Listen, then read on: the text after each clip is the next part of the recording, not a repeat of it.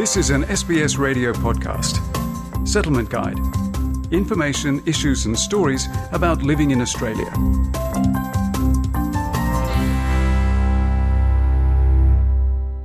SBS acknowledges the traditional custodians of country and their connections and continuous care for the skies, lands, and waterways across Australia.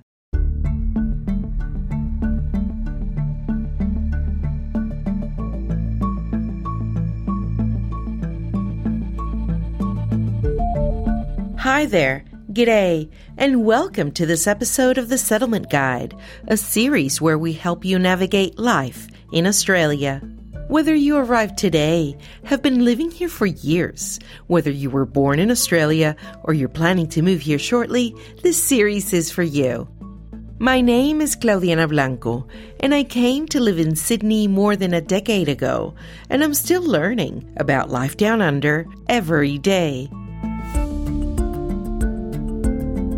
Today we will explore the significance of Ramadan and Eid and how they're celebrated in Australia. Australia is home to more than 800,000 Muslims. If you live in a city or large town, you probably have met, befriended, or worked with one of them. As Muslims in Australia and around the world embark on Ramadan, a month long journey of worship and fasting, we delve into the meaning of these celebrations. It's a month of spirituality. It's a month about reconnecting with one's faith, with God, in close connection and worship. And also, most importantly, it's a month where we relearn again to be compassionate human beings, to understand the needs of people who are poor, who cannot afford to eat, and reconnect with the world uh, around us. Let's get started. Understanding and appreciating one another's religion and culture is a fundamental aspect of a cohesive multicultural society. So, have you ever wondered what Ramadan and Eid mean in Islamic culture? Ramadan is the ninth month of the Islamic lunar calendar. Healthy adult Muslims are required to fast from dawn to dusk during this period. Associate Professor Zuleyha Keskin is the associate head of the Center for Islamic Studies and Civilization at Charles Sturt University in Melbourne. Ramadan is considered the holiest month of the year for Muslims, and that makes it a very special month. What really makes it stand out is the fasting from dawn till sunset, which means they abstain from food, water, sexual relations, and I guess through this, a huge learning or development and discipline process is taking place.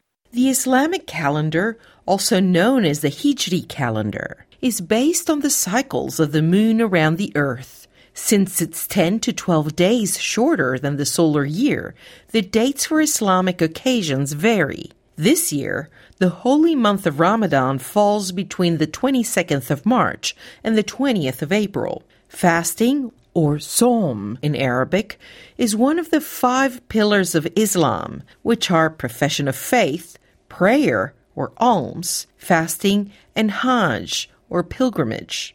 Director of the Center for Arab and Islamic Studies at the Australian National University, Professor Karima Laachir, says Ramadan involves more than just abstaining from food or drink. It's a month of spirituality. It's a month about reconnecting with one's faith, with God, in close connection and worship. And also, most importantly, it's a month where we relearn again to be compassionate human beings, to understand the needs of people who are poor, who cannot afford to eat, and reconnect with the world uh, around us. Muslims are also required to restrain from smoking, having sexual relations, expressing anger, or engaging in arguments during Ramadan. Committing immoral acts is also prohibited. In addition, extra worship practices, such as prayers, reading and understanding the Quran, and charity work, are encouraged. Many Muslims attend mosques after breaking their fast or iftar. In addition to being a form of prayer and a religious duty, Professor Laachir notes there are also health benefits to fasting. Physically, it's very healthy because it regulates the body metabolism. It purifies the body of any toxicity. So it's proven to be a very healthy uh, process. And we know here more regularly about intermittent fasting and how it's important for uh, the body. And after Muslims get through a whole month of fasting, then comes Eid. Eid is an Arabic word for festival or feast. There are two main Eids in the Islamic calendar, which are Eid al-Fitr and Eid al-Adha. Dr. Keskin says Eid al-Fitr, also referred to as the smaller Eid, is a three-day celebration of one's achievements. So Eid al-Fitr is really an opportunity to celebrate what one has achieved during the month of Ramadan. As one can imagine, it's, it's quite an intensive month. It's very spiritually uplifting for many people, but it's also quite intensive. Like going without food and water all day is not always easy. And so, in a way, what Eid is, is a celebration of one's achievements. It's like saying, yes, I've fulfilled this goal in my life. I've fulfilled the fasting, and now I am going to celebrate it. As they embrace Eid, Muslims are also obliged to give charity, known as Zakat al Fitr, so the poor can also celebrate. Dr. Keskin again an important part of Ramadan is remembering or empathizing with the poor, with the starving. And to some degree, while we fast, it's like we're walking in the shoes of those who go without. You know, in countries in the West, like our one, we often don't know what it's like to be hungry. Like we often don't experience hunger. So when we're fasting, we experience hunger, we experience thirst, and we think, oh wow, so this is what it's like. This year's Eid al-Fitr will fall on the 21st or 22nd of April, depending on the sighting of the moon. Celebrations begin with special prayers on the morning of the first day of the 10th month in the Islamic calendar. In most Islamic countries, Eid al-Fitr is a public holiday. Communal prayers are held in local mosques and community centers where people greet each other with Eid Mubarak, meaning Happy Eid. As Professor Laachir puts it, it's also a celebration of togetherness and forgiveness. It rejuvenates community spirit and encourages Muslims to seek forgiveness.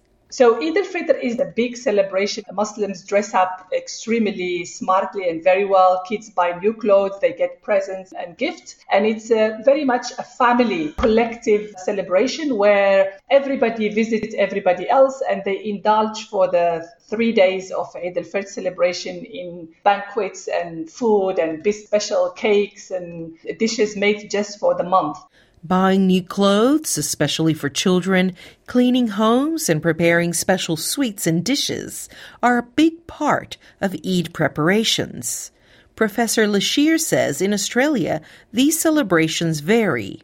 Muslims in Australia are very diverse. They come from different cultural backgrounds. For example, there are Muslims from South Asia, Muslims from the Arab world, Muslims from Africa, uh, Muslims from China, from different parts of the world. So, of course, they carry with them certain traditions that they brought from their ancestors here, and they have a particular connections to that. Ali Awan is an Australian of Pakistani background who is particularly busy during Eid al Fitr every year. He organizes one of Australia's biggest multicultural Eid festivals. He says there are huge cultural differences between Muslims of different backgrounds, and his job as the chair of the Australian Multicultural Eid Festival is to bring them all together in one place. Some people cook different food and uh, they have uh, different dresses they uh, wear on the Eid day. And when it comes to celebration, it could be in terms of some activity, some performances, some way of exploration. And uh, what we do normally on the Eid festival, we try to bring all different performances, different cultures at one place. And that's the beauty of Australia. Professor Laachir agrees, saying she feels Eid celebrations in Australia are much more diverse than in many Islamic countries.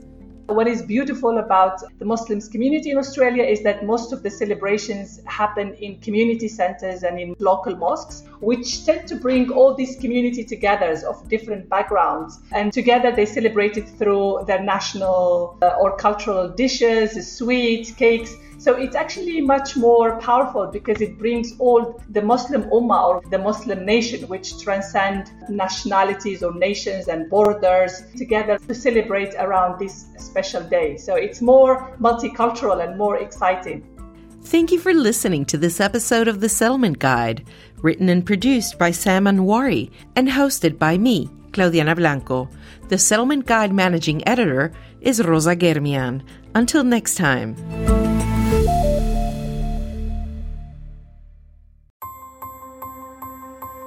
This was an SBS radio podcast. For more Settlement Guide stories, visit sbs.com.au slash radio.